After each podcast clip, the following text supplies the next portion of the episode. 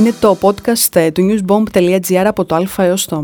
Είμαι η Τζορτζίνα Ντούτσι και έχω εδώ μαζί μου και χαίρομαι πάρα πολύ γι' αυτό την αγαπημένη μας ερμηνεύτρια, την πασίγνωστη και πανέμορφη, τη Γιώτα Νέγκα. Κυρία Νέγκα, σας ευχαριστώ πάρα πολύ που είσαστε εδώ. Χαιρόμαστε πάρα πολύ που σας έχουμε εδώ. Καλημέρα. Ευχαριστώ πολύ για την ε, πρόσκληση και για την πρόκληση αυτής της μέρας. Ε, πριν ξεκινήσουμε θέλω να σας πω ότι θα κάνουμε ένα ταξίδι ε, στον κόσμο το δικό σας με όχημα τα γράμματα της ε, αλφαβήτας από το α έως το ω. Θα βουτήξουμε έτσι λίγο πιο βαθιά και λίγο περισσότερο στη Γιωτανέγκα, σε εσάς. Ε, αλλά πριν ξεκινήσουμε, ε, θέλω να κάνω μια γενική ερώτηση, η οποία είναι ποιο είναι το α και το ω στη ζωή σας; Η μουσική και το τραγούδι. Είναι η, είναι η ανάσα μου. Νομίζω ότι γεννήθηκα έτσι, δεν έκανα κάτι γι' αυτό. Δεν καμαρώνω, αλλά έχω συνειδητοποιήσει ότι είναι η ανάσα μου, η ισορροπία μου, η έκφρασή μου, όλα. Ξεκινάμε λοιπόν αυτό το ταξίδι που είπαμε από το α στο ω, αλφαβητικά. Και ξεκινάω λοιπόν από το εγάλεο. Το εγάλεο. Εγάλεο τόπος γέννησης. Το ξέρω καλά. Γεννήθηκα ε, κοντά στην, ε, στην Ιερά Οδός. Μου, μου, μου είχε πει η μαμά μου ότι έχω γεννηθεί σε μια κλινική στο Εγάλεο. Μεγαλώνοντας και όταν άρχισα να ασχολούμαι και με τη μουσική και αργότερα βέβαια, πάντα μου ασκούσε μια γοητεία όταν σκεφτόμουν, τώρα θα το πω, θα γελάσετε, ότι με συνέδε το Εγάλεο με τον Γιώργο Ζαμπέτα, με τη Βίκη Μοσχολιού, με ανθρώπους που αγάπησα, που μελέτησα, που ε, ένιωσα οικογένεια μαζί τους. Θυμάμαι χαρακτηριστικά να κατεβαίνουμε με τη μητέρα μου ε, στην αγορά στο Εγάλεο με το λεωφορείο και ήμουνα μικρή, μου άρεσαν από τότε οι ανέσεις, τις κυνηγούσα. Βέβαια το σπίτι δεν ήταν ας πούμε οικονομικά πολύ εύρωστο, αλλά μια χαρά τα καταφέρναμε. Οπότε κάθε φορά που ήταν να πάμε στην αγορά να κάνουμε κάποιες δουλειές ή να ε, βγούμε με τη μαμά, θυμάμαι χαρακτηριστικά και της έλεγα «Μαμά θέλεις να βάλουμε ένα στοίχημα». Τι στοίχημα μου έλεγε άμα περάσει πρώτο ταξί να το πάρουμε. το θυμάμαι χαρακτηριστικά, ακόμα και εκείνη το θυμάται. Γιατί δεν μου άρεσε το λεωφορείο που πηγαίναμε. Ε, τέλος πάντων, έχω πολύ ωραίες μνήμες, παιδικές, σπασμένα γόνατα, χωματόδρομος, ε, κρυφτό κυνηγητό, αλλά πάντα μόλις άκουγα μουσική, σταμάταγε και το παιχνίδι, σταμάταγαν όλα και ακολουθούσα, έψαχνα να βρω πού είναι η μουσική. Επιτρέψτε μου εδώ μια παρένθεση, επειδή είπατε γόνατα, δρόμος και τα λοιπά, αγοροκόριτσο λοιπόν ως μικρή. Ναι, αγοροκόριτσο. Όχι βέβαια ε, ιδιαίτερα, σαν φύση περισσότερο. Ε, δεν, ε, δεν αγαπούσα ιδιαίτερα τις κούκλες. Μου άρεσαν πιο πολύ να μαθαίνω καινούργια πράγματα. Δηλαδή, μου άρεσε να κάνω παρέα με τα γόρια για να δω πώς μιλάνε, πώς σκέφτονται, τι παίζουν. Μου άρεσε να στέκομαι ας πούμε περισσότερο δίπλα στον πατέρα μου όταν έφτιαχνε το μηχανάκι του με τα κατσαβίδια παρά με τη μαμά όταν μαγείρευε ξέρω εγώ παστίτσιο. Ναι. Κατάλαβες. Γενικά με, με ενδιέφεραν τα, τα καινούρια πράγματα, όχι αυτά που θεωρούσα σαν δεδομένα ή που μου είχαν περάσει σαν δεδομένα της φύσης μου να το πω έτσι. Ακόμα και, και μεγάλη. Και τώρα αυτό το, το κουβαλάω ακόμα Θυμάμαι χαρακτηριστικά, ας πούμε, σε όλες τις οικογενειακές συγκεντρώσεις και μεγαλώνοντας και στην εφηβεία και πιο πολύ, ε, πώς ξεγλιστρούσα πάντα στην παρέα των ανδρών για να ακούσω να μιλούν για τις δουλειές τους και να ρωτάω τι είναι ας πούμε το καρμπιρατέρ ή ε, και πώς μπαίνει το καράβι στο λιμάνι ανάλογα της, ή πώς το φορτηγό κάνει αυτό και τι σημαίνει εκείνο ό,τι έλεγαν από τις δουλειές τους ας πούμε ε, και με ενδιαφέρε πάντα αυτό οπότε σε μια, μια ευρεία έννοια θα μπορούσες να με χαρακτηρίσεις αγοροκόριτσο βγάζοντάς με από την τυπική κοπέλα με τα ροζ ναι. και τις κούκλες. Ναι. να σου πω κάτι για μια κούκλα τώρα. Βέβαια. Ε, ο παππούς μου ήταν πολύ γλυκός άνθρωπος. Ο, ο θείος του πατέρα μου που έλεγα και παππού γιατί ήταν μέσα στο σπίτι μας. Ο τρίτος παππούς ας πούμε. Ε, όταν ήμουν πολύ μικρή, γύρω στα 4 με 5, μου έκανε μια μέρα πλάκα. ε, με πείραζαν και πήρε το κατακάθι του ελληνικού καφέ και ελέρωσε λίγο την κούκλα μου στον ποπό της. Και μου είπε, Α, το μωρό σου. Από τότε λοιπόν αυτή την κούκλα δεν ήθελα να την ξαναδώ. Τώρα με την κουβέντα το θυμήθηκα. Δεν την ξαναπιάνω, δεν τη θέλω. Ποτέ και δεν, για κανένα λόγο. Συνεχίζοντας λοιπόν, θα σας αναφέρω βέλος, το βέλος. Το βέλος. Με πάει η πρώτη σκέψη κατευθείαν στο Βαγγέλη Κορακάκη. Ο Βαγγέλης λοιπόν ε, Κορακάκης μου χάρισε το βέλος, το δίσκο βέλος σε μια περίοδο της ζωής μου, στα ξεκινήματά μου, κοντά στην ε, αφετηρία. Από το Βαγγέλη αυτό που έχω να πω είναι ότι γράφει, ε, μάλλον όπως γράφει, έτσι είναι και σαν άνθρωπος, τον αγαπώ πολύ, τον εκτιμώ πολύ, καθάριος, ξεκάθαρος, χαμογελαστός σε όλα του. Στη ζωή μου βέβαια, αν σκεφτώ, μάλλον εγώ είμαι το βέλος, ψάχνοντας το στόχο. Πιο πολύ κοιτάζω το στόχο. Το βέλος δεν μπορώ να το δω τόσο εύκολα, αλλά πιο πολύ με ενδιαφέρει ο στόχος. Και συνήθως πετυχαίνετε τους στόχους, φροντίζετε να τους πετυχαίνετε. Ε, ναι, ανεξάρτητα πότε έρχονται χρονικά ή πότε τους θέλω εγώ, διαπιστώνω μέσα στο χρόνο ότι πολλοί στόχοι έχουν επιτευχθεί, σε δικό τους χρόνο βέβαια. Και διαπιστώνω επίσης ότι, αν, ότι όταν κάτι πραγματικά το θέλω, πολύ, μπορώ να γίνω πολύ εργατική ως και αιμονική σε αυτό. Και αυτό είναι ένα πολύ καλό, ε, ένα, πολύ καλό, ένα σημαντικό μήνυμα για τον καθένα από εμάς να είναι ξεκάθαρο στο μυαλό μου ότι τίποτα δεν έρχεται τυχαία, ότι δεν, ε, ε, δεν θα σε βρει κάτι που απλά ονειρεύεσαι αν δεν κάτσεις να δουλέψεις, να το μάθεις, να δοκιμαστείς, να το περπατήσεις, να πέσεις, να σηκωθείς. Μόνο έτσι κατακτούνται τα πράγματα. Δεν υπάρχει κανένας άλλος δρόμος για να κατακτήσεις μια γνώση, μια θέση, μια σκέψη, μια τέχνη. Συνεχίζοντας λοιπόν στο γάμα, θα δώσω το ονοματεπώνυμο το δικό σας, Γιώτα Νέγκα. Ναι. Γιώτα Νέγκα, όσοι ακούν αυτό το όνομα και έχει, με έχουν δει, ε, έχουν μια συγκεκριμένη εικόνα. Όμως η Γιώτα Νέγκα δεν είναι Γιώτα Νέγκα, δεν γεννήθηκε Γιώτα Νέγκα. Το πατρικό μου όνομα είναι, το ολόκληρό μου όνομα είναι Παναγιώτα Τσερένη το Νέγκα ήρθε στη ζωή μου από τον ε, πρώην σύζυγό μου που το επίθετο του ήταν Νέγκας, είναι Νέγκας.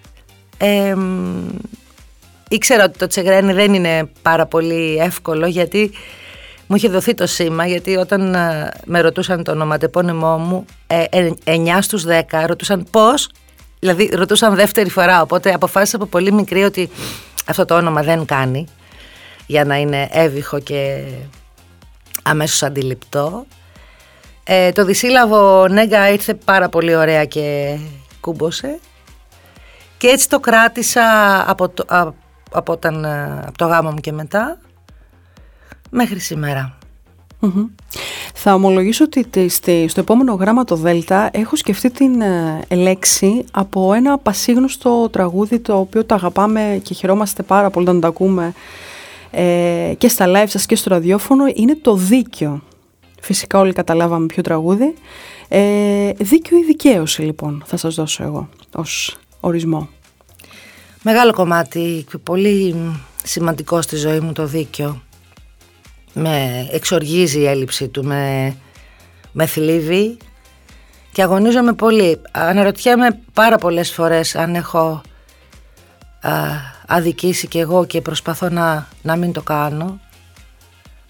Νομίζω πως αν ε, όλοι είχαμε την ίδια έννοια για αυτή την... Το, το ίδιο νιάξιμο εννοώ, για αυτή την έννοια, για αυτή την θέση, αν θέλεις, απέναντι στα πράγματα, η κοινωνία μας θα ήταν καλύτερη. Δεν θα χρειαζόταν κανένας να διεκδικήσει τίποτα γιατί θα ήταν αυτονόητο. Είναι σαν αυτό που λέμε ότι αν σε μια κοινωνία όλοι έδιναν, δεν θα υπήρχε ευκαιρία να ζητήσει κανείς, δεν θα χρειαζόταν να ζητήσει. Με αυτή την έννοια λοιπόν, θεωρώ πως ε, στη ζωή μου για πράγματα που έχω πολεμήσει, που τα πίστευα βαθιά, που τα ποθούσα βαθιά, έχω δικαιωθεί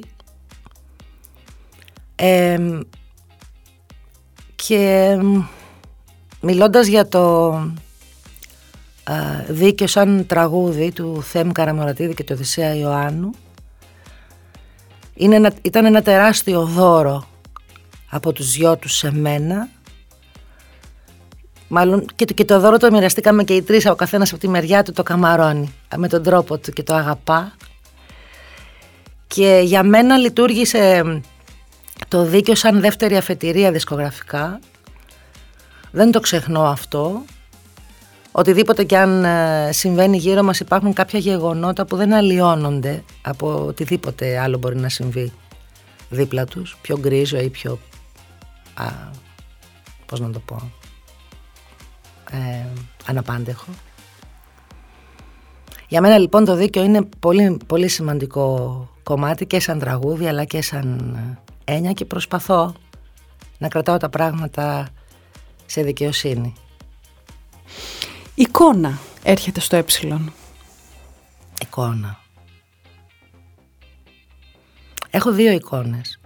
Μία από τα παιδικά μου χρόνια, έντονη. Και μία από πολύ αργότερα που συνδέεται μάλιστα και με το χώρο που βρισκόμαστε.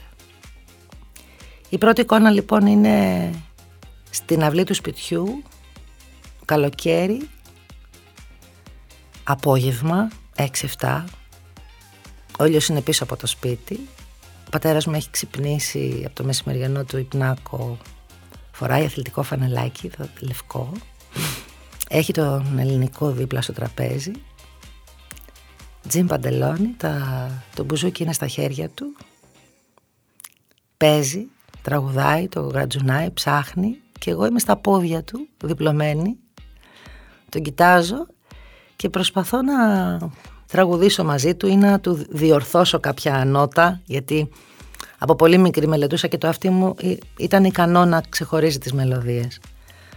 Τι θυμάμαι αυτή την εικόνα.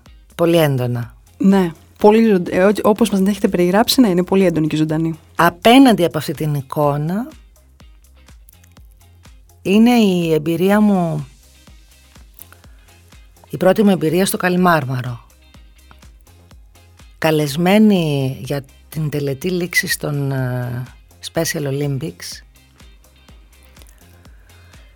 Ε, καλεσμένη του Λυκείου Ελληνίδων για να τραγουδήσω το κολοκοτρονέικο. Θυμάμαι χαρακτηριστικά να κατεβαίνω την στοά για να βγω στο Καλιμάρμαρο για να πάρω θέση στην τελετή όταν βγήκα και είδα 80.000 κόσμο γύρω μου ε, ένιωσα τρόμο.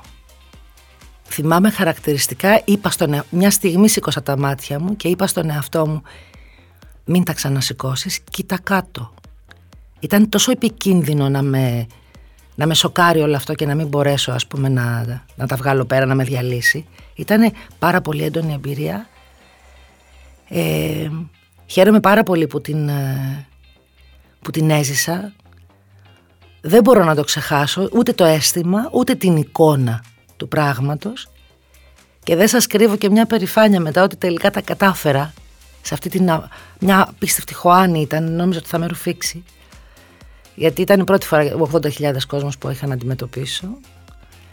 Ε, και ναι, αυτή είναι η άλλη έντονη εικόνα που δεν την ξεχνώ, δεν την ξεχνώ ποτέ. Και θυμάμαι χαρακτηριστικά την επόμενη φορά που βρέθηκα σε συναυλία στο Καλιμάρμαρο, τη σκεφτόμουν. Αλλά πια πιο ήσυχα. Ναι. Και πάμε στα ζόρια λοιπόν. Α, από αυτά άλλο τίποτα. ζόρια. Από μικρή θυμάμαι ότι υπήρχε μια δυσκολία. Δηλαδή, είμαι εκπαιδευμένη με τα ζόρια εγώ. Ε, θυμάμαι πως ε, δεν ήταν εύκολα τα χρόνια τότε. Αλλά αυτό που θυμάμαι και αυτό που με έχει το όπλο που μου έχει δοθεί στα ζόρια είναι ο τρόπος που το αντιμετώπιζαν οι γονείς μου.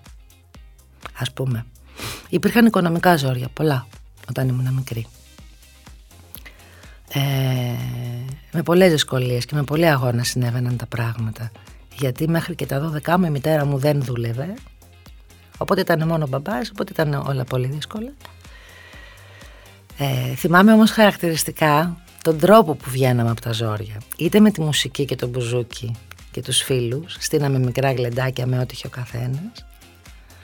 Αλλά υπήρχε και μια διαδικασία στο σπίτι, ο μπαμπάς μου ζωγράφιζε. Και είχε φτιάξει πολλά αναμνηστικά ε, μικρά καδράκια με αγριολούλουδα. Παλιά, δεν ξέρω αν, θυμάστε, κάποια ζευγάρια. Ήτανε δύο-δύο, ίδια ας πούμε που τα βάζαν μαζί. Έφτιαχνε λοιπόν τέτοια για όλη την οικογένεια και τα χάριζε σε όλη την οικογένεια. Όλα τα σπίτια έχουν τον μπαμπά έργα της οικογένειας. Και καθόμασταν γύρω-γύρω το τραπέζι. Εκείνος έφτιαχνε το μίσχο και τα πέταλα. Η μαμά έφτιαχνε το, το κέντρο στα πέταλα με το χρώμα.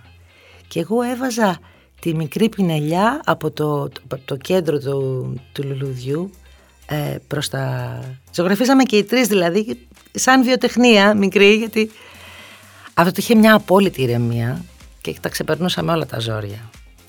Αργότερα γνώρισα και τα ζόρια τα... των επιλογών, τα ζόρια τα, τα καθημερινά εκτός από τα οικονομικά όπου είχα έναν τρόπο να τα περνάω καθυστερώντας λίγο το χρόνο βέβαια. Χρειάζομαι δηλαδή πρώτα να το συνειδητοποιήσω να το αφήσω λίγο να εξελιχθεί να προσπαθήσω να ηρεμήσω και να το περάσω. Έχω περάσει κι εγώ όπως πολλοί άνθρωποι αρκετά εμπόδια, αρκετά ζόρια και μπορώ να πω ότι κάθε φορά που χάνω τη δύναμή μου θυμάμαι τι έχω περάσει, πόσα έχω προσπεράσει αν θέλεις, όχι τι έχω περάσει με την έννοια, όχι τι έχω τραβήξει, πόσα έχω προσπεράσει, καταφέρει, νικήσει αν θέλεις και έτσι παίρνω δύναμη. Νομίζω ότι τα ζόρια είναι μια μεγάλη εκπαίδευση για τον άνθρωπο. Τα εύκολα δεν είναι. Και πάμε στο ησυχαστήριο λοιπόν. Α, ησυχαστήριο ένα και μοναδικό. Το Σούνιο. Ναι. Ναι. Στο ναό κοντά είναι. Ναι, εκεί. Νιώθω απίστευτη ηρεμία σε αυτή την περιοχή. Ε, νιώθω ότι είμαι στη γη μου. Νιώθω να ησυχάζει το μέσα μου και εκεί μπορώ να φεθώ. Είναι τρομερό το πόσο το ανακάλυψα τυχαία και άρχισα να το συνειδητοποιώ χρονιά τη χρονιά. Για μένα είναι το πρώτο, η πρώτη μου διαφυγή αν θέλω να φύγω, να σκεφτώ, να ηρεμήσω, να, αν έχω ανάγκη κάτι τέτοιο, το πρώτο πράγμα που θέλω να κάνω είναι να πάω εκεί. Και καταλαβαίνω ότι δεν είναι μόνο η θάλασσα, γιατί η θάλασσα νότια έχει παντού. Είναι Όχι, δεν είναι μόνο η θάλασσα, αλλά αυτή η θάλασσα, ακόμα και αυτός ο κόλπος ο συγκεκριμένος, αν υπάρχουν άλλοι, για μένα είναι διαφορετικός. Να είναι αυτός, μόνο αυτός. Έχει αυτή τη δύναμη για σας, ναι, πάνω σε εσά. Πάμε στις θυσίες τώρα λοιπόν, θήτα θυσίες. Mm. Θυσίες. Και ποιοι δεν κάνουμε θα μου πείτε. Ναι, συνειδητά ή ασυνείδητα. Νομίζω ότι αυτό που έχω θυσιάσει περισσότερο είναι ο εαυτός μου έναντι σε κάποιες καταστάσεις ή ανθρώπους τα προηγούμενα χρόνια. Τον έχω αφήσει πίσω. Αυτό ε, πρώτη φορά το σκέφτομαι και το λέω τώρα που συζητάμε. Ε, έχω θυσιάσει πολλές φορές τα θέλω μου, τις ανάγκες μου για το γενικότερο καλό. Διαπίστωσα ότι δεν είναι καλό. Δεν είναι καλό για μένα. Και είμαι, σε αυτή, είμαι στη φάση λοιπόν που το μετριάζω αυτό και προσπαθώ να θρέφω και εμένα για να μπορώ και εγώ να μεγαλώνω παράλληλα με τα άλλα γύρω μου. Δεν μπορώ να σου πω για κάποια μεγάλη θυσία γιατί ε, οι συνθήκες κάθε φορά σε βάζουν να ιεραρχείς διαφορετικά από ότι μετά από έξι μήνες, ένα χρόνο, δέκα χρόνια. Άρα λοιπόν κάθε φορά οι συνθήκες ανάλογα με το χαρακτήρα και την, ε, τον τρόπο σκέψης του καθενός σε βάζουν να θυσιάσεις κάποια πράγματα. Πιστεύω όμως στην αλτρουιστική θυσία πολύ και πολύ συνειδητά ε, για έναν πολύ αγαπημένο άνθρωπο, για έναν πολύ υψηλό σκοπό ε, θα μπω στη θυσια Και όσον αφορά την ικανοποίηση; Ε, η ικανοποίηση έρχεται μέσα από την επιβεβαίωση ότι αυτό που σε καίει δεν καίει μόνο σένα και δεν είναι αυτιστικό. Αυτή την ικανοποίηση. Η ικανοποίηση ας πούμε του κόσμου, ότι τον αφορά και τον καίει ότι με καίει, ότι τραγουδάω, ότι λαχταράω να κάνω, να πω, να θυμώσω, να... Αυτό είναι μια τεράστια ικανοποίηση και ναι, δεν έχω κάτι να πω γι' αυτό άλλο. Δεν, σκέφτομαι αυτή τη στιγμή κάτι άλλο. Για την καριέρα, τι θα μου λέγατε, τι θα σκεφτόσασταν; Τι είναι αυτό; Ποτέ μου δεν σκέφτηκα τη λέξη καριέρα. Στο, στην περπατησιά μου, σε αυτό που κάνω, σε αυτό που, με, σε αυτό που γεννήθηκα τέλος πάντων, γιατί γεννήθηκα έτσι, δεν μπορώ να καμαρώνω για το ότι μπορώ να ακούω σωστά και μπορώ και να τραγουδάω σωστά, μου δόθηκε αυτό. Τώρα μπορώ να καμαρώνω ότι το έκανα. Μπορώ να το καμαρώνω αυτό και το πόσο δύσκολα και το πόσο σοβαρά το πήρα και για τις σπουδές μου στο οδείο σε μεγα, μεγα, πολύ μεγαλύτερη ηλικία από την μαθητική ας πούμε ηλικία. αλλά περισσότερο σαν σταδιοδρομία το σκέφτομαι, σαν σαν ταξίδι, σαν ταξίδι ταυτόχρονα και προς τα έξω και προς τα μέσα, γιατί αν υποθέσουμε ότι ο καθένας προχωράει αυτό που λένε καριέρα προς τα έξω, αυτά που κάνει επηρεάζουν αντίστοιχα την πορεία προς τα μέσα και προς πιο βαθιά. Αυτό είναι το ζητούμενό μου, να μπορέσω να γνωρίσω και εμένα. Έτσι λοιπόν δεν θα έλεγα καριέρα, θα έλεγα σταδιοδρομία ταξιδι ζωή. Και πάμε στη λύτρωση. Ε, καλά, τι άλλο. Το τραγούδι. Είναι η ανάσα μου. Με λυτρώνει από αυτά που δεν μπορώ να πω, από αυτά που θέλω να φωνάξω, από αυτά που δεν τολμώ να παραδεχτώ κι εγώ ίδια. Αυτό είναι που με λυτρώνει. Η ελευθερία που μου δίνει είναι απόλυτη, επισκηνής. Μπορώ να κάνω σε όποιο βαθμό έχω ανάγκη. Μπορώ να θυμώσω, μπορώ να κλάψω, μπορώ να χαρώ, μπορώ να προβληματιστώ, μπορώ να θυμηθώ στον υπερθετικό βαθμό που η ζωή δεν σου επιτρέπει, επισκηνής και έτσι μπορώ κάθε φορά να αδειάσω και να ξαναγεμίσω από τους ανθρώπους που το μοιράζομαι μαζί τους. Αυτό είναι για μένα. Μαζί με το κλάμα βέβαια που είναι για όλους τους ανθρώπους. Ναι. βέβαια και το γέλιο και το κλάμα και όλα τα συναισθήματα. Πάμε στο μπουζούκι. Έχω μάθει για το μπουζούκι κάτι. Ναι, το μπουζούκι είναι το πρώτο όργανο που έπιασα στα χέρια μου.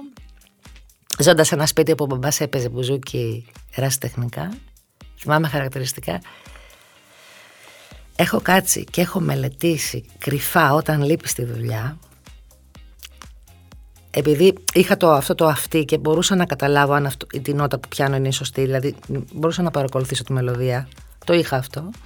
Ερχόντουσαν λοιπόν και τα ξαδέρφια μου που ήταν και δύο τραγουδιστές,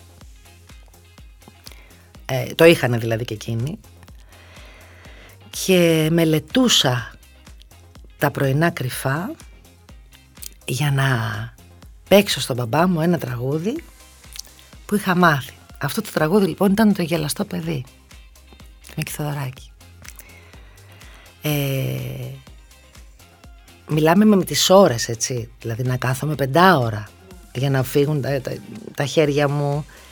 γιατί ήθελα να είναι και απόλυτο, ήθελα να είναι και σωστές οι νότες. Αλλά επειδή είμαι παιδί του, ε, του ρυθμού, για μένα ο ρυθμός είναι πάρα πολύ σημαντικό πράγμα, ήθελα να είναι άρτιο και στο ρυθμό και στον κύκλο, να μην καθυστερώ σε κάποιες φράσεις και σε κάποιες άλλες, να είναι όπως πρέπει να είναι. Πρέπει να μου έφεγε κανένα ενάμιση μήνα αυτό το πράγμα. Θυμάμαι λοιπόν ότι ένα απόγευμα του λέω μου το δίνεις λίγο μπαμπά; Τι το κάνεις μου λέει. Του λέω δώσ' να σου δείξω κάτι. Και του το έπαιξα. Αισθάνθηκα τόσο περήφανη με το χαμόγελό του και το έχω αυτό το μπουζόκι στο σπίτι. Ήθελα να σας ρωτήσω γι' αυτό, ναι, ναι το έχετε. Ναι. Το έχω, το μπουζόκι του. Αυτό το πρώτο πρώτο μπουζόκι. Και είναι ένα από τα πολύ αγαπημένο μου όργανο, ναι. ο ήχος του, το αγαπώ. Ε, μετά προσπάθησα να μάθω και άλλα πράγματα, έτσι, από φίλους μουσικούς. Αλλά δυστυχώς ε, είμαι λίγο τεμπέλα, με την έννοια ότι και ενθουσιώδης, όταν κάτι το γνωρίσω, ε, λίγο, δηλαδή μου καλύψει την περιέργεια του πώς λειτουργεί, το αφήνω και πάω σε κάτι άλλο. Δυστυχώς αυτό το έχω. Οπότε έχω πιάσει στα χέρια μου από κρουστά, βιολιά, μπουζούκια, κιθάρες, πιάνα. Ε, παίζω, τα αγγίζω μάλλον, όχι παίζω, τα γνωρίζω λίγο, σαν... αλλά ποτέ δεν τελείωσα κάτι. Το μόνο που τελείωσε ήταν η φωνητική. Ναι. Η... Με ενδιαφέρει η υγεία και η... η σωστή εκφορά του λόγου, ας πούμε, για τις φωνές μου και η σωστή εκφορά του λόγου. Έτσι λοιπόν το μπουζούκι είναι αυτό για μένα, είναι το πρώτο μου όργανο, είναι είναι κομμάτι από μένα. Ναι. Έχουμε αναφερθεί αρκετά στο παρελθόν. Ε, υπάρχει νοσταλγία λοιπόν στο νη, νοσταλγία για κάτι; Δεν μπορώ να πω ότι νοσταλγώ κάτι. Μπορώ να πω ότι θυμάμαι και χαμογελώ. Ή θυμάμαι και... Ξέρεις, δεν μ' αρέσει που το θυμάμαι. Αλλά δεν νοσταλγώ κάτι. Κοιτάζω μπροστά. Χαρακτηριστικά μπορώ να σου πω ότι κάθε φορά που ε, κάποιος στόχος έχει επιτευχθεί, μια ωραία παράσταση, ένα πολύ ωραίο τραγούδι, μια πολύ ωραία ερμηνεία και μου το λένε, έρχονται άνθρωποι και μου το λένε και υπάρχει μια γενική παραδοχή ότι ναι αυτό έγινε όμορφα ας πούμε. Δεν θέλω να σταθώ πάρα πολύ σε αυτό. Θέλω να, να το αφήσω, του κλείνω το μάτι, του χαμογελώ ικανοποιημένη ότι έγινε, ότι συνέβη στο 100, γιατί αυτό είναι το θέμα, όχι 99, 100% πάντα της δύναμής μου, της σκέψης μου, του ό,τι έχω και πάω στο επόμενο. Θέλω να κοιτάζω μπροστά. Άρα δεν μπορώ να πω ότι νοσταλγώ κάτι, δεν μου έρχεται κάτι στο, στο μυαλό. Mm-hmm. ας μην ξεχνάμε ότι αυτό που έχουμε ζήσει, που ζούμε από παιδιά, οι στιγμές, οι μνήμες, τα χαμόγελα, οι γλύκες, οι δυσκολίες πάντα μας συντροφεύουν. Είναι πάντα μέσα μας. Είναι πάντα εδώ. Δεν χρειάζομαι να γυρίσω πίσω για να δω κάτι. Το κουβαλάω μαζί μου και χθες και σήμερα και αύριο. Και αύριο, ναι. Και μεθαύριο. Κάπως έτσι το, το νιωθω Και πάμε στο ξεκίνημα λοιπόν. Ξεκίνημα στο ξέ. ξεκίνημα. Έχω δύο ξεκινήματα. Το ξεκίνημα που... Το πρώτο ξεκίνημα που είναι ας πούμε η πρώτη στιγμή που ανέβηκα σε σκηνή και τραγούδισα στην ηλικία των 17 και μια τεράστια αφετηρία ας πούμε για μένα είναι το, το ξεκίνημα στη δισκογραφία δηλαδή υπάρχουν δύο ξεκινήματα Πρώτα είναι το βάφτισμα, το live και μετά αυτό που ποθούσε η δισκογραφία. Το βάφτισμα λοιπόν έχει μια μικρή ιστορία από πίσω του. Δεν μιλάω τώρα για τις σχολικές ε, ε, συναυλίες και τις πρόβες και κάποια πράγματα που κάναμε στο σχολείο. Εντάξει, αυτά ήταν... Αλλά το άλλο είχε μια επαγγελματική υφή εντός εισαγωγικών σε αυτή την ηλικία. Λοιπόν, είμαι 17.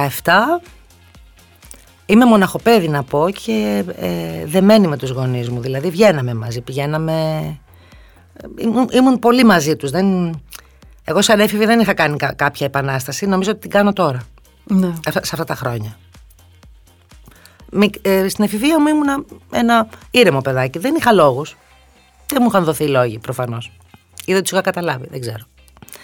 Λοιπόν, έχουμε πάει λοιπόν με τους γονείς και, την, και τα ξαδέρφια μου σε ένα μαγαζί, μουσικής σκηνή θα το έλεγα, κέντρο διασκέδασης. Αυτό, κάτι, είναι και τα δυο μαζί γιατί ας πούμε υπήρχαν ε, τα έντεχνα στο πρώτο πρόγραμμα αλλά υπήρχαν και μια ευρία, ευρύτατη γκάμα λαϊκού προγράμματος μετά. Γι' αυτό είναι κάτι ενδιάμεσο. Λοιπόν, και έχουμε πάει εκεί επειδή παίζει μπουζούκι ένα παιδί θαύμα, ένας καταπληκτικός μουσικός, που ήμασταν και γείτονες και ακούει στο όνομα Μανώλης Καραντίνης. Και πάμε να, ακούσουμε, να δούμε το Μανολάκι. Καθόμαστε πρώτο τραπέζι στο πλάι, το λέει, είναι, είναι συγκεκριμένο αυτό, είναι ε, και κάθομαι κοντά στη σκηνή. Έχω μαγευτεί από όλο αυτό. Εν τω μεταξύ να σου πω ότι μέχρι τότε μελετάω πάρα πολύ, μελετάω 7-8 ώρες την ημέρα. Έχω ένα τεράστιο ρεπερτόριο από όλο αυτό την, ε, τα, λαϊκά μας, τους, ε, τις μεγάλες μας φωνές, δηλαδή από Νταλάρα, Καζατζίδη, Μυθικότσι, Διονυσίου, Μοσχολιού, Αλεξίου, ε, τα πάντα όλα, πολύ πάνω. ξέρω πάρα πολλά τραγούδια γιατί μελετούσα διαρκώς και γνώριζα πράγματα. και κάποια στιγμή ζητάω από τον τραγουδιστή να τραγουδήσω. Από μόνη μου. Εγώ ξέρεις δεν ήμουν πολύ παιδάκι ε, με πρωτοβουλίες. Ήμουν ήσυχο παιδάκι ναι. πολύ. Δεν, δεν το λέω πουθενά, απλά παίρνω τόσο πολύ που με τράβηξε αυτό το πράγμα. Χαμογελάει, γιατί ήθελε να χαιρετήσει και του είπα θέλω να τραγουδήσω. Χαμογελάει, σου λέει τι μας λέει τώρα το μικρό; Και συνεχίζει τη δουλειά του άνθρωπος. Την ώρα που τελειώνει, φεύγω. Λέω πάω, το, πάω στη τουαλέτα. Πρώτη φορά μου έχει συμβεί αυτό στη ζωή μου. Νομίζω ότι με κάλεσε το ίδιο το πράγμα. Δεν έκανα κάτι εγώ. Απλά ακολούθησα σαν μαγνήτη σε αυτό το πράγμα που δεν είχα συνειδητοποιήσει πόσο, πόσο δομικό μου στοιχείο είναι. Λοιπόν, και πάω και τον βρίσκω στα παρασκήνια και του λέω θέλω να τραγουδήσω. Μου λέει αλήθεια το έλεγες, λέω ναι. Μου λέει, μα δεν μπορώ, κορίτσι μου, μου λέει να. Μα λέω, είμαι ξαδέρφη του Κώστα και είμαι φίλη του Μανουλάκη. Και μου λέει, δεν μπορώ έτσι να σε ανεβάσω στη σκηνή. Είχε κόσμο το μαγαζί, Σάββατο βράδυ. Αν μου λέει, τουλάχιστον να, να, να σε ακούσω έλα λίγο εδώ και παίρνει μια κιθάρα. Μου λέει τι θέλεις, τι θα πεις. Λέω το όλα σε θυμίζουν. Λατρεμένη μου η Χαρούλα η Αλεξίου πάντα. Θυμάμαι χαρακτηριστικά μου δίνει ένα λάμιν και, και λέω όλα σε θυμίζουν και μου λέει εντάξει πάμε. Εντυπωσιάστηκα. Και ανέβηκα λοιπόν να τραγουδήσω Ανεβαίνει πάνω, λέει: Έχουμε μια φίλη εδώ που θα... συνονεθήκαμε τι και πώς και το όλα σε θυμίζουν και αυτά. Σηκώναμε από το τραπέζι και μένουν όλοι άναυδοι. Άναυδοι όμως. Εντελώς. Κοιτάνε σαν χαζί. Σηκώνομαι, παίρνω το μικρόφωνο, τραγουδάω ένα τραγούδι το όλα σε θυμίζουν. Χειροκροτάει τρελά το μαγαζί. Μου λέει, θα μας πεις άλλο ένα; Λέω άλλο ένα. Λέμε και ένα ντουέτο της εποχής και κατεβαίνω πανευτυχής. Θυμάμαι, μου λέει ο μπαμπάς μου, πώς το έκανες αυτό παιδάκι μου; Αυτό λοιπόν ήταν η, η, η αφετηρία γιατί την επόμενη εβδομάδα ήρθε με το Μανώλη στο σπίτι μου που ήμουν στο σχολείο ε, το απόγευμα ο, ο επιχειρηματίας και του είπε θέλετε να τη φέρνετε εσείς να μας λέει πέντε τραγούδια γιατί είναι καταπληκτική δηλαδή τι θέλουμε τέλος πάντων το Σάββατο που δεν έχει σχολείο και έτσι ξεκίνησε μια ημιεπαγγελματική, αν θέλεις, μια αφετηρία. Δουλειά. Ερχόντουσαν καθηγητές μου το Σάββατο και όλα αυτά. Αυτό λοιπόν είναι η πρώτη μου αφετηρία σε ό,τι αφορά το μικρόφωνο, τη μουσική. Και την έκφρασή μου. Ωραία. Οπότε συνεχίζουμε και πάμε στο οξυγόνο λοιπόν. Το τραγούδι. Το τραγούδι. Αγαπημένο. Πολύ αγαπημένο τραγούδι. Ε, εδώ ας πούμε ήρθε μια, έχει μια ιστορία όλος ο δίσκος αλλά και το οξυγόνο. Το αγαπώ πολύ. Αγαπώ και τον Νίκο Μωραήτη πολύ και τον Νίκο Μερτζάνο. Ο Νίκος λοιπόν για να γίνει αυτός ο δίσκος και να έρθει το οξυγόνο στη ζωή μου να, να σου πω χρειάστηκε απλά να σηκώσει ένα τηλέφωνο και να μου πει ε, ξέρεις έχουμε φτιάξει ένα υλικό με τον Νίκο τον Μερτζάνο η νίκη της ζωής μου που λέω ε, μόνο ειδικά για σένα. Θα θέλαμε πολύ να το ακούσεις. Έτσι απλά. Έτσι απλά με πήρε, έτσι απλά πήγα το άκουσα, έτσι απλά μαγεύτηκα, έτσι απλά κάναμε το δίσκο και έτσι απλά μπήκε στη ζωή μου αυτός ο άνθρωπος που είναι για μένα ο φίλος, είναι το στήριγμα, είναι αυτός που θα με μαλώσει, που θα μου πει την αλήθεια. Είτε είναι για καλό είτε είναι για κάτι που έχω κάνει λάθος ας πούμε ή που δεν πρέπει να κάνω. Ε, το οξυγόνο λοιπόν. Οξυγόνο οι άνθρωποι μου, οξυγόνο η μουσική. Και δεν έχω κάτι άλλο. Πάμε στο πι. Στο πι θέλω να σας, ε, θέλω να μου πείτε εσείς μάλλον για το ποδήλατο. Πονεμένη ιστορία. Γιατί; Γιατί δεν έμαθα ποτέ ποδήλατο. Και ακόμα με ενοχλεί. Αποθυμένο. Ακόμα, ακόμα το έχω αποθυμένο. Πραγματικά ρε παιδί μου δεν φεύγουν τα αποθυμένα. Γιατί δεν είχα ποδήλατο. Έτσι λοιπόν δεν ε, μπόρεσα να, να μάθω. Δεν μπορούσα να μάθω στους φίλους μου γιατί δεν είχα το χρόνο ποτέ και ντρεπόμουν και λίγο που δεν ήξερα γιατί άλλοι ήξεραν. Θυμάμαι λοιπόν είμαι στην Πάτρα, ε, στην τόπο καταγωγής ε, του, του πατέρα μου, στο σπίτι της θείας μου, με τις ξαδέρφες μου, όπου έχουν ποδήλατο. Και έχουν και μια μεγάλη αυλή. Θυμάμαι τον εαυτό μου λοιπόν να προσπαθεί να μάθει ποδήλατο στα 20 μέτρα της, του διαδρόμου. Ε, αυτή ήταν η εμπειρία μου με το ποδήλατο. Οπότε μου στέρισε και το να οδηγήσω μηχανή που μου αρέσουν πάρα πολύ οι μηχανές. Ε, ναι, το έχω αποθυμένο, αλλά δεν πειράζει. Εντάξει. Έχει μείνει. έχει, μου έχει μείνει, ναι, μου έχει μείνει. Πάμε στο ροκ λοιπόν τώρα. Α, το ροκ επίσης είναι ένα, ένα κομμάτι μεγάλο του εαυτού μου όπως και το λαϊκό τραγούδι. Στο ροκ με εισήγαγε το πρώτο μου φλερτ στο σχολείο. Ε, η πρώτη μαθητική έτσι, ο πρώτος μαθητικός έρωτας. Ναι. Ο Κώστας. Ροκάς, γυαλιά Τζον Λένον, εγώ από ένα λαϊκό σπίτι, λαϊκά ακούσματα, αρχίζω να πηγαίνω στα πάρτι και τρελαίνομαι. Βρίσκω τόσο πολύ κοινή γλώσσα, κοινό τρόπο, ε, και επειδή ήξερα και αγγλικά, ε, και κοινό, κοινή έκφραση στο λαϊκό και στο ροκ, ένταση, αλήθεια, που μαγεύομαι; Ε, δεν μ' άφησε ποτέ αυτό. Έχω τολμήσει και έχω κάνει και ροκ συναυλίες παλιότερα ε, για να βγάλω το άχτι μου. Ε, το αγαπώ το ροκ. Ακόμα την κλασική ροκ την αγαπώ. Αγαπημένη μου είναι η Dire Straits πάρα πολύ. Και η Floyd φυσικά. Ε, και να είναι καλά ο Κώστας που δεν μ' άφησε να γίνω pop. Γιατί το αγαπώ πολύ. Αστείευαμε φυσικά. Μια χαρά είναι και η pop. Απλά μου τέριαξε τόσο πολύ ναι, και ήταν απόλυτα συνεφασμένο με μένα. Και να μιλήσουμε τώρα για τους σταθμούς ή το σταθμό στην πορεία σας. Στην πορεία.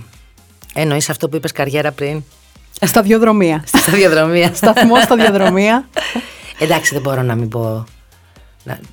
Δεν γίνεται να μην σκεφτώ το πρώτο πράγμα. Σταθμός, πολύ μεγάλος σταθμός, πολύ βασικός, ήταν η αφετηρία της δισκογραφίας. Είναι ο Παναγιώτης Καλαντζόπουλος. Πολύ μεγάλος σταθμός γιατί ήρθε στη ζωή μου, όπως σου είπα και πριν, ότι κάποια πράγματα έρχονται εκεί που δεν τα περιμένεις μόλις μόλις παρετήσει από τη λαχτάρα τους, έρχονται και σε βρίσκουν. που η ζωή έχει το δικό της timing και όλα αυτά. Έτσι έγινε και με τον Παναγιώτη. Ε, ήρθαν στη ζωή μου το, ήρθε το, στη ζωή μου το με τα μάτια κλειστά μια, ένα τραγούδι που ούτε που ονειρευόμουν ένα τραγούδι που με έβαλε στη δισκογραφία ένα τραγούδι που αγαπώ και τραγουδώ σήμερα μετά από 18 χρόνια ολόκληρα και είναι φρέσκο πάντα καινούριο ε, μου χάρισε μια απίστευτη σχέση με τον Παναγιώτη αυτή η συνάντηση αγάπης. Μέσα από όλα μας τα περάσαμε πολλές διακυμάνσεις. Και ναι, ο Παναγιώτης είναι ένας ε, πολύ πολύ μεγάλος ε, σταθμός που ξεκίνησε το ταξίδι μου με τους ανθρώπους έξω από τον πρώτο κύκλο, έξω από τους γνωστούς δηλαδή, άρχισα να ε, ε, επικοινωνώ με ένα μεγαλύτερο ομόκεντρο κύκλο και προσπαθώντας να τον μεγαλώσω. Αυτός είναι ένας πολύ μεγάλος σταθμός. Το οποίο με τα μάτια κλειστά ήταν να μην το γράψετε, να μην το πείτε, να μην, το, να μην δεχτείτε την πρόταση. Όχι.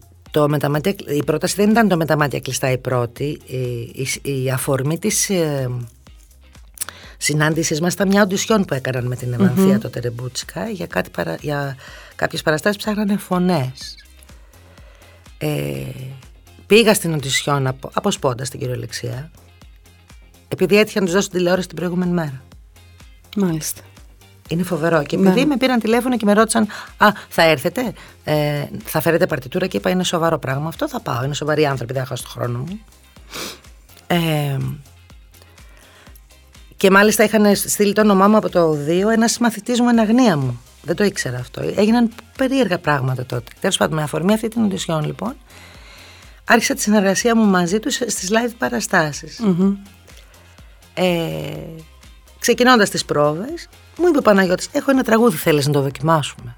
Φυσικά και ήθελα. Ναι. Και ήρθαν όλα αυτά και κούμποσαν. Ξεκινήσαμε το λέμε live και μετά ήρθε και το συγκλάκι. Το, το, το, το EP, το mini. Ο μικρός δίσκος δηλαδή. Ναι, ναι, ναι. Έτσι έγιναν τα πράγματα. Στο ΤΑΦ θα σας έδινα λοιπόν το τραγούδι, αλλά νομίζω... Έχουμε μιλήσει πολύ γι' αυτό. Μιλήσαμε πολύ για το τραγούδι, το έχουμε καλύψει, οπότε πάμε στο Y και είναι υπόσχεση. Mm.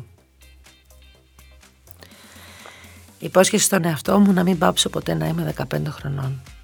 Στην ψυχή μου, στον τρόπο που βλέπω τα πράγματα, που θυμώνω, που κλαίω, που φωνάζω, που γελάω. Αυτή την υπόσχεση έχω δώσει στον εαυτό μου και αγωνίζομαι κάθε μέρα να την κρατήσω. Μέχρι στιγμής, τις περισσότερες ώρες της ημέρας, τα καταφέρνω.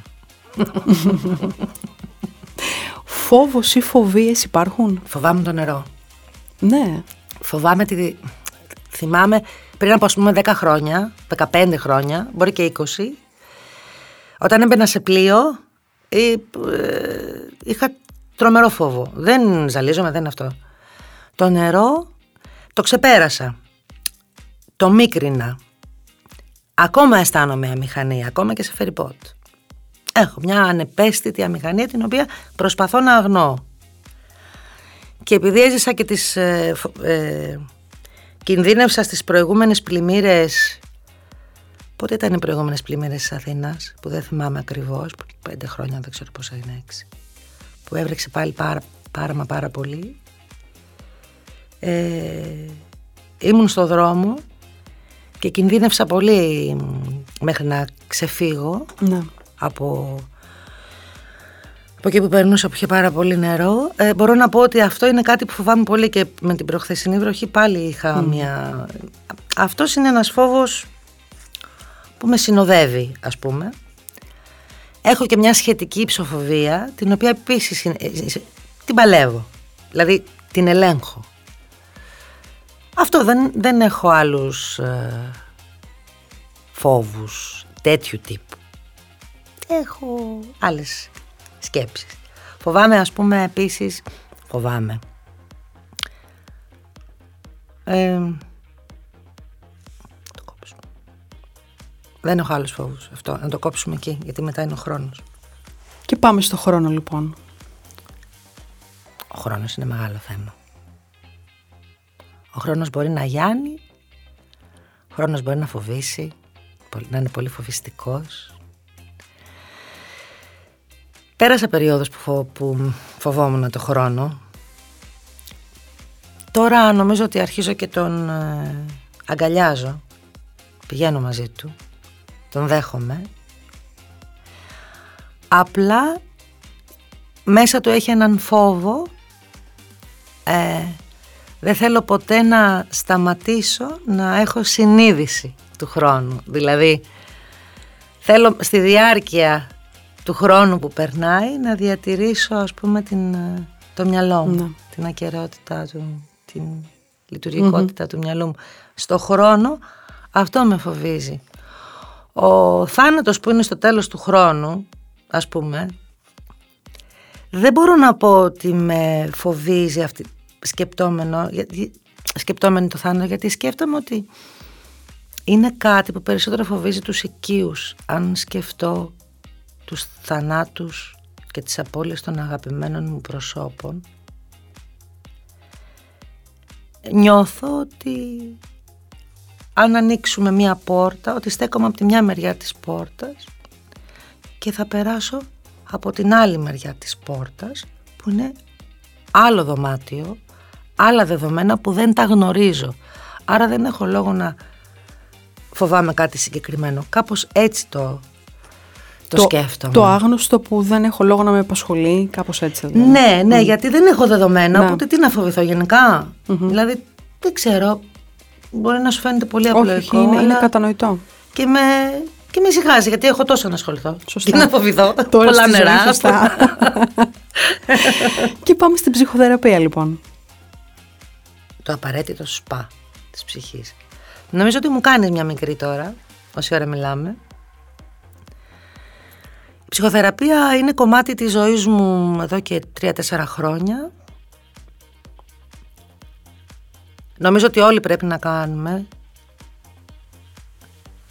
Νιώθω πως όπως ε, βγαίνω από τον ντους και φροντίζω το σώμα μου και απλώνω μία κρέμα στα χέρια μου, στο σώμα μου. Ε, το ίδιο πράγμα είναι για την ψυχή μου αυτή η ψυχοθεραπεία. Μπορεί να με καθαρίσει, μπορεί να κάνει πιο, πιο τρυφερό το περιβάλλον της ψυχής μου που έχει τις γωνίες του και τα κρυμμένα του μυστικά, μικρούς φόβους, τις κρυμμένες του θλίψεις, τις κρυμμένες του αδικίες, δεν ξέρω. Με έχει βοηθήσει πάρα πολύ στο να γνωρίσω λίγο εμένα περισσότερο. Έχω, έχω καταλάβει πια πότε ε, δεν αποφασίζω εγώ αλλά αποφασίζει η Γιώτα η μικρή και μπορώ να συνομιλώ πια όλο και περισσότερο μαζί της. Κατάφερε να με κάνει να αφήσω στην άκρη πράγματα που δεν άντεχα πια να ζω, καταστάσεις και ανθρώπους, για τους δικούς μου λόγους. Είναι πολύ υποκειμενικό όλο αυτό, αλλά ε, και ε, η αναπνοή και ο τρόπος που θέλει να ζει ένας άνθρωπος ή να αισθάνεται χαρούμενος επίσης είναι υποκειμενικός. Το συστήνω ανεπιφύλακτα σε αγαπημένους φίλους και μη και άγνωστους και σε, όσους μας ακούνε τώρα να μην διστάσουν στιγμή, να μην τρομάξουν για τίποτα γιατί είναι φωτίζεται το τούνελ μπροστά τους και καταλαβαίνουν γιατί θα στρίψουν στο συγκεκριμένο δρόμο για να πάνε από εκεί. Αυτό το γιατί. Σου δίνει το γιατί. Θέλετε να σας δώσω τη λέξη ωραίο φινάλε. ωραίο φινάλε. Να σου δώσω μια εικόνα. Ό,τι θέλετε εσείς να μοιραστείτε. Είμαι γύρω στα 80. Κάθομαι σε μια πολυθρόνα. Το ραδιόφωνο παίζει και που και που ακούω και τη δική μου τη φωνή και χαμογελώ ευχαριστημένη θέλω ό,τι κάνω σήμερα να το δω αύριο και να χαμογελώ ευχαριστημένη ότι έκανα κάθε φορά το 100% που μπορούσα.